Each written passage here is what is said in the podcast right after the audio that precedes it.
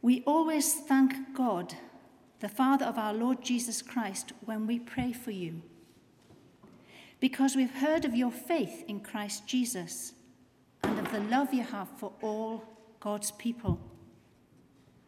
The faith and love that spring from the hope stored up for you in heaven, and about which you have already heard in the true message of the gospel that has come to you.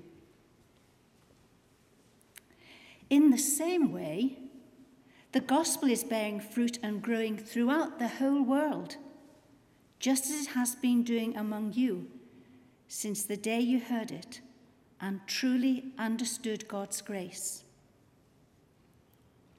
You learned it from Epaphras, our dear fellow servant, who is a faithful minister of Christ on our behalf, and who also told us of your love in the Spirit. For this reason, since the day we heard about you, we have not stopped praying for you.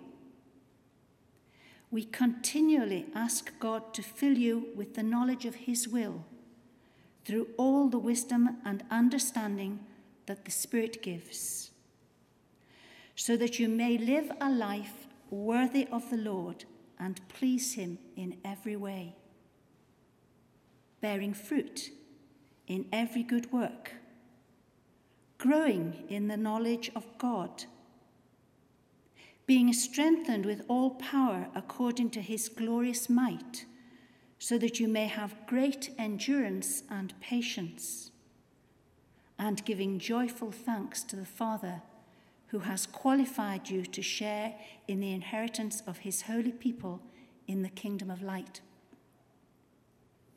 For he has rescued us from the dominion of darkness and brought us into the kingdom of the Son he loves, in whom we have redemption, the forgiveness of sins. Thanks, Christine. So, this is the time of year when people make New Year's resolutions. Hands up, who's made a New Year's resolution so far? There's not very many of you, about three. Hands up, who has made a New Year's resolution so far? Okay. Oh, a bit more. Okay. How many who's broken those New Year resolutions by now? Yeah. Okay. Most of us have.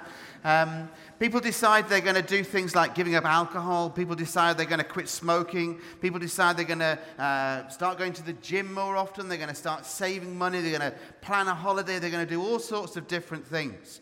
Uh, if you're comfortable, why not just turn to somebody uh, next to you and tell them either the New Year's resolution that you have made or one thing that you would like to do in the next 12 months? Go.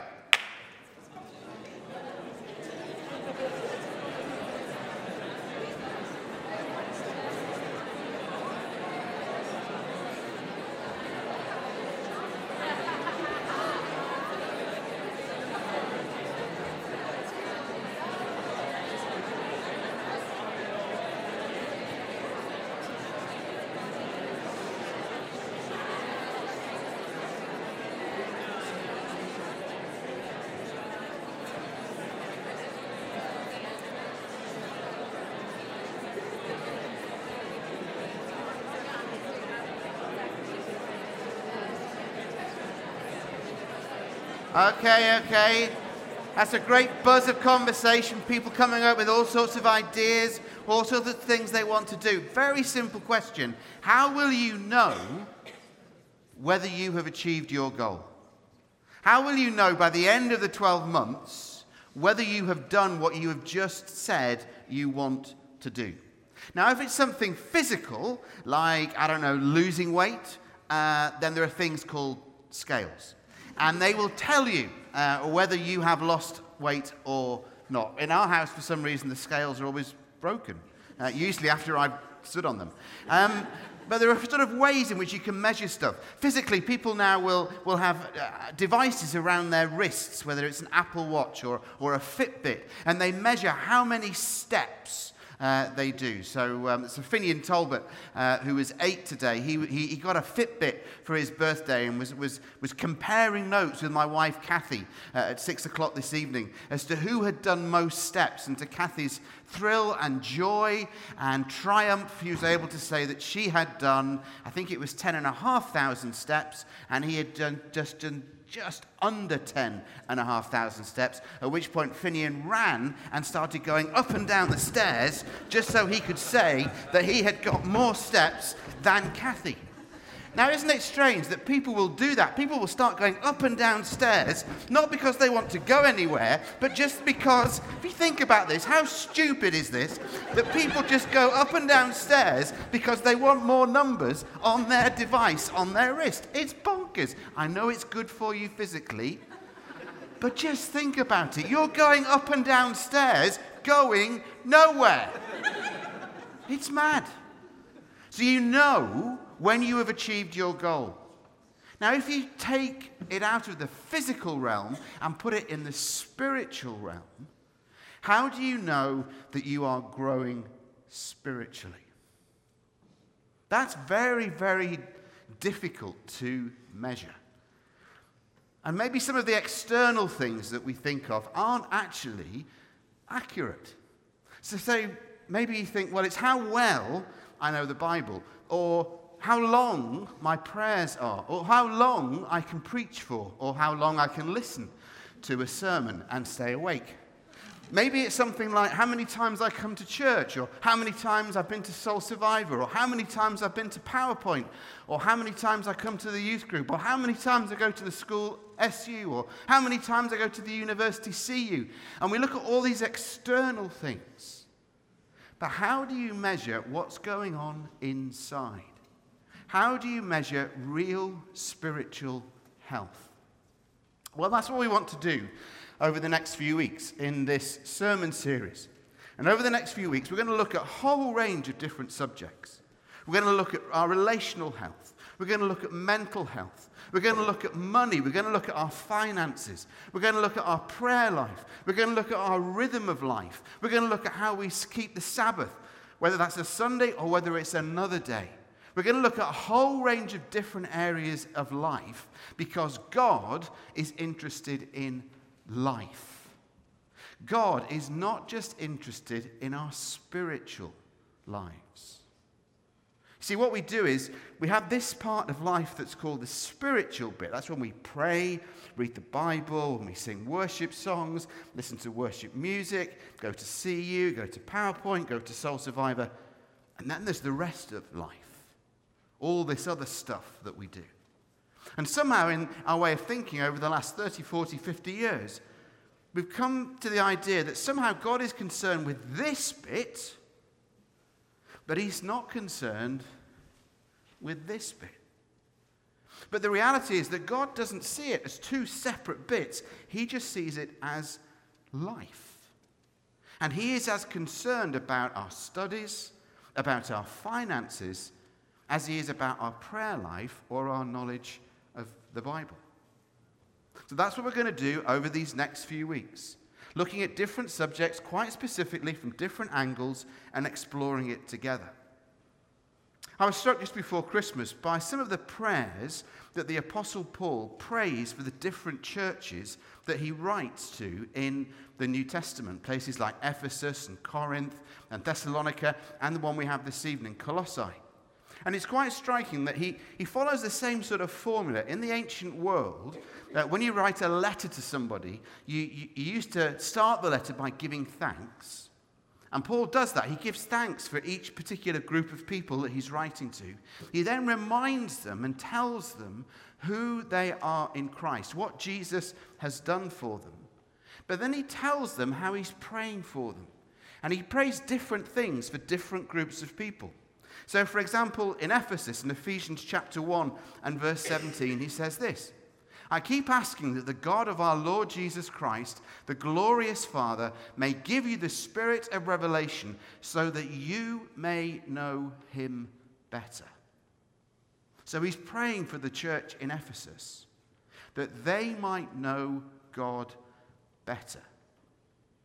That's a fantastic verse for some of us to take perhaps this year and say, at the end of this year, at the end of 2018, I want to know God better. I want my relationship with God to be closer. I want it to be more intimate. I want to know what God wants me to do. I want to know the plan that, that Lee was talking about that He has for me every single day. I want to discern what it is God wants me to do with my life. Paul says, I'm praying for you, Ephesian Christians, so that you may know God better. To the church in Philippi, he prays something slightly different. In Philippians 1 and verse 9, he says this And this is my prayer, that your love may abound more and more in knowledge and depth of insight, so that you may be able to discern what is best and may be pure and blameless for the day of Christ. He said, I'm praying for you, Christians in Philippi, and I'm praying that your love might abound more and more. That your love for God and your love for people might grow and grow and grow, so that you might be able to discern what is best and may be pure and blameless for when Jesus comes again. In Thessalonica, again, it's similar. In 1 Thessalonians chapter 3 and verse 12, it says, May the Lord make your love increase and overflow for each other. He's saying, Christians in Thessalonica, I want you to be known for your love. Wouldn't it be amazing if P's and G's became known for our love? That when people thought about P's and G's, they thought, ah, P's and G's, that's a church. If there's one word that I would, as, would associate with P's and G's church, it's the place and it's the word love. Wouldn't that be amazing if that became our reputation in 2018?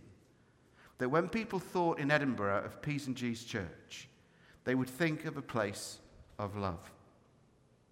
In the verse that Christine read for us from Colossians chapter 1, Paul says something slightly different.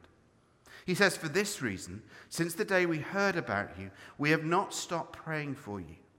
We continually ask God to fill you with the knowledge of His will through all wisdom and understanding that the Spirit gives. And this is the key bit so that you may live a life worthy of the Lord and please Him in every way. That's the plan that God has for Lee's life and for my life and for your life every single day. That when we wake up in the morning, when we go to school, college, university, work, whatever it is that we do, God wants us to live lives that are worthy of Him and please Him in every way, that bear fruit in every good work, growing in the knowledge of God. That was Paul's prayer for this church in Colossae, which is now found in the middle of what we call Turkey.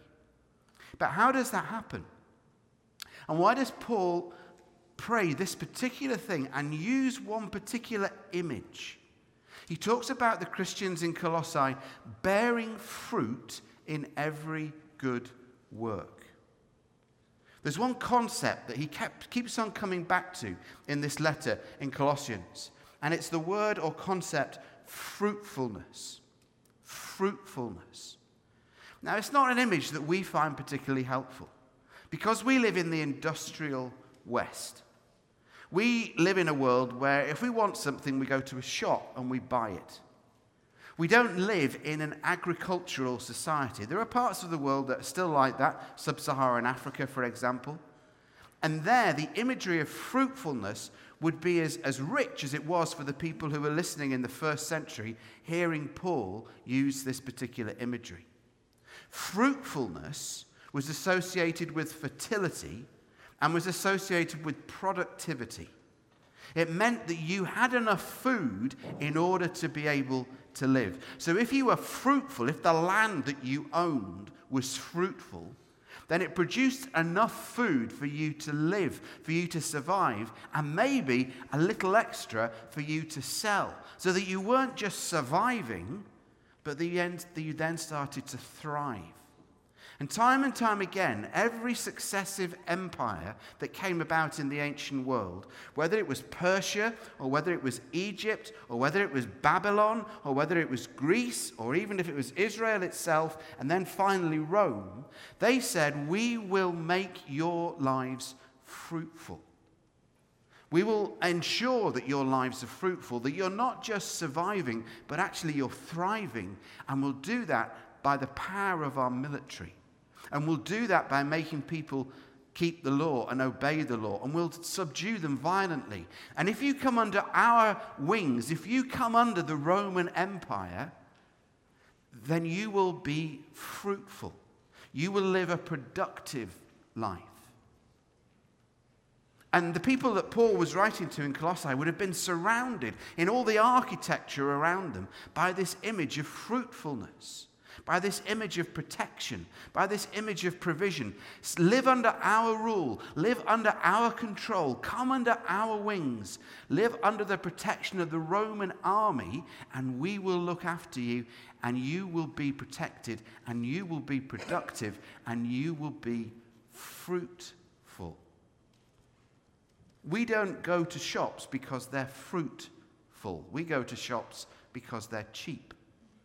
We don't walk around Waitrose or Lidl or Tesco's or Asda or Morrison's and go, I'm going to go to that supermarket because it's a fruitful supermarket.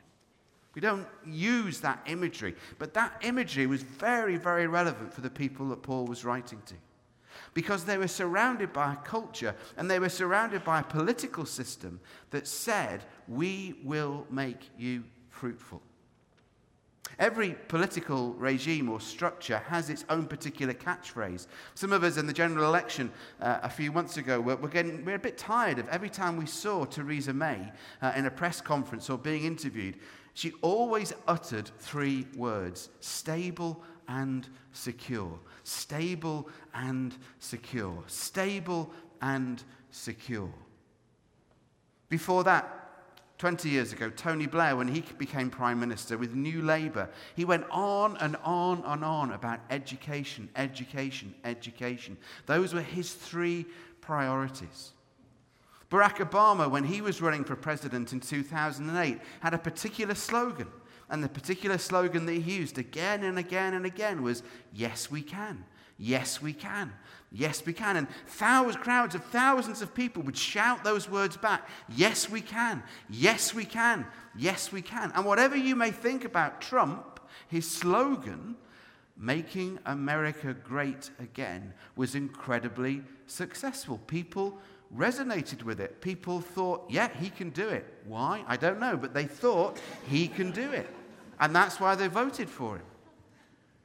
Now, the political soundbite, if you like, or the political motif, or the political message of every successive empire Egypt, Persia, Babylon, Greece, and now Rome was one of fruitfulness. We will make you fruitful. And at the same time, Paul uses a word that we think is a particularly Christian word to describe what is happening. He talks about this gospel bearing fruit in, in Colossians chapter 1, and I think it's verse, is it 6 or 7? He talks about the gospel of Jesus Christ bearing fruit around the world. And he's deliberately choosing to use that word gospel because the word gospel in the ancient world had a particular connotation. We think of it as Christian, it wasn't particularly Christian. Gospel was an announcement by the emperor gospel was an announcement of a military victory. So you would have the gospel of Julius Caesar's battle at this victory at this particular battle, or the gospel of the Emperor Tiberius who would win this particular battle in this particular war. What Paul is saying here is that you've heard about the gospel of Jesus Christ that is bearing fruit across the world. It's a deliberate use of terms that the people that Paul was writing to would have been very, very familiar with. But one that, if we're honest, we don't fully get the resonance of what Paul is saying. And what Paul is saying is, I want your lives to bear fruit. Not in terms of productivity, but in terms of being influential on the people around you. So that when they see your life, they see something different that isn't governed by military might or economic prosperity. That was the Roman and the Greek and the Egyptian and the Babylonian and the Persian model. Paul says, I want your lives to be characterized by something else. I want your lives to be characterized by showing people that you don't live under the rule of Rome. That's not your primary allegiance. Your primary allegiance is to a kingdom, not an empire. 2,000 years before Star Wars, the Apostle Paul was making this contrast. You do not live under the empire, you live under the kingdom. You do not live under Caesar, you live under Christ. You do not live according to the political philosophy of Rome. You live under the manifesto, if you like, of the Sermon on the Mount, where those who are last will be first, where those who mourn will be comforted, where the orphan and the widow and the alien and the stranger, they're given priority, they're looked after, they're cared for. And yes, it involved the forgiveness of sins. Yes, it involved people's eternal destiny. But it also spoke of a, of a society and a culture where economics was different and social justice was different and social change and transformation came about as individuals were changed one by one. And the church started to change the known world in Israel, in Palestine, in Rome, and in Greece. And Christians started to live qualitatively different lives. I want you to be fruitful, Paul says. I'm praying for you to be fruitful, to live lives that please God in every way, bearing fruit in every good work. So, some simple questions for you and for me at the start of 2018. Four simple questions, a spiritual health assessment, if you like, that I want to leave you with this evening. Very simply, are the lives that you and I living, are they worthy of the Lord? Maybe you want to take a screenshot of that screen, or maybe we'll, we'll tweet it out this week. Because they're questions that, on one level, seem very simple, but actually they're very profound. Is the life that you are living worthy of the Lord?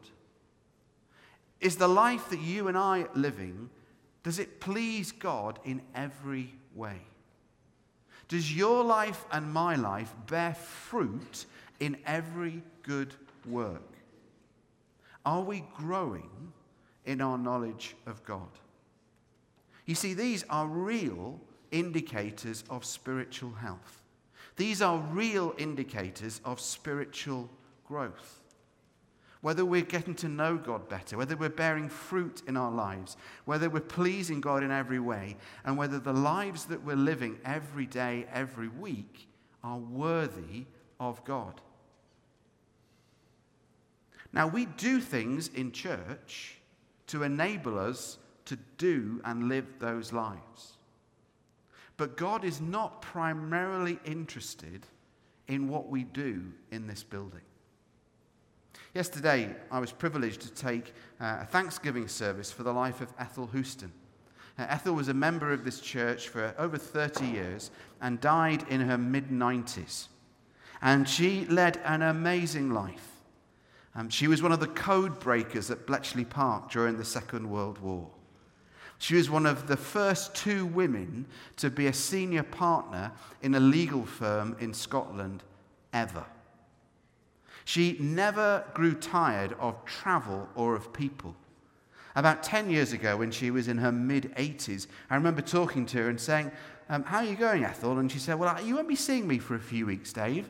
And I said, Oh, really? You're going on a trip? She said, I'm going to start in Thailand and then go through China. She was about 84, 85 at this stage of life. And what was very striking yesterday in her Thanksgiving service, as person after person after person spoke, was that what they remembered was her integrity. What they remembered was her generosity. What they remembered was her hospitality. What they remembered was her kindness. What they remembered was her intelligence. They didn't remember how she used to come to church every Sunday. They didn't speak about the fact that she sat where Catherine's sitting now, in that seat, every week at the nine o'clock service, faithfully every Sunday. The same seat that uncannily, her brother Jim sat in yesterday during a Thanksgiving service. They didn't speak about how she used to read the Bible, how she would know the Bible, how she would pray, how she would read different books of theology, how she was open to different points of view, how she wanted constantly, even in her 80s, even in her 90s, to learn and read and listen. What they saw was the stuff that was lived out. But it was only made possible because of what was going on in Ethel's inner life. You see, you can only live a life worthy of the Lord. You can only please Him in every way. You can only bear fruit in every good work if you're growing in your knowledge of God.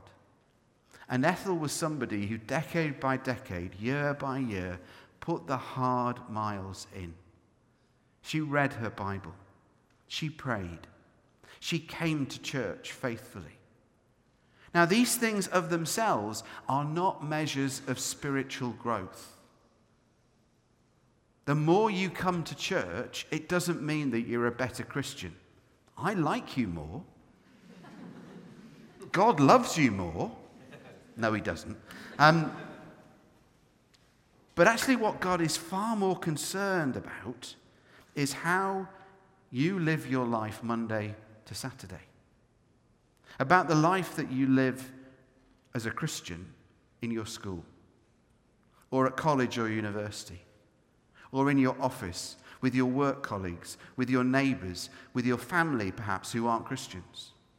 How you use the money that God has given to you, how you use the time that God has given to you whether the fruit of the Spirit, the character of Jesus, love, joy, patience, peace, kindness, gentleness, faithfulness, self control, etc., is being reproduced in your life over time.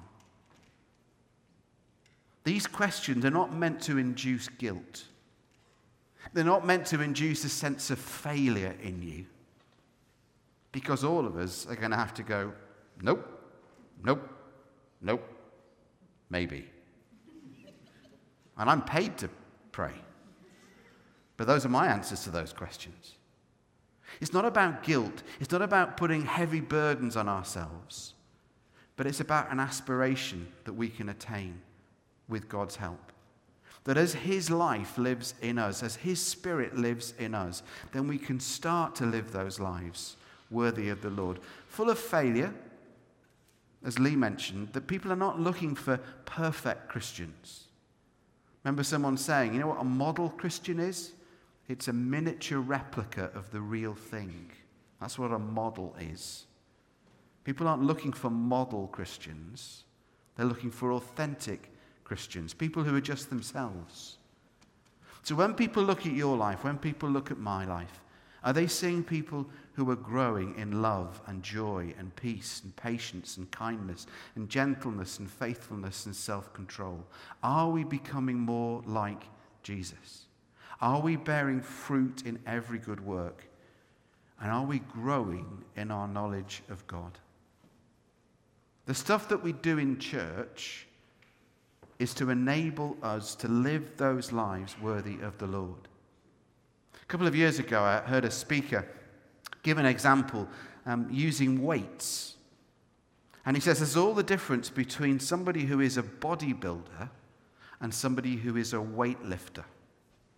Both of them use weights. I obviously don't. But he said a bodybuilder will lift weights in order for one purpose only. They're lifting weights in order to make themselves look really good, to build themselves up just so that other people will look at them. Not look at the weights primarily, but just look at them. That's a bodybuilder.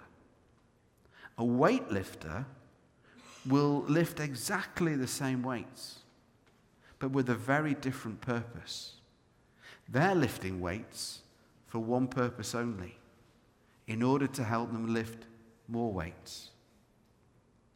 What we do in church, whether we're worshiping God, reading our Bible, praying, it's not about becoming a bodybuilder, making us look good. It isn't about us.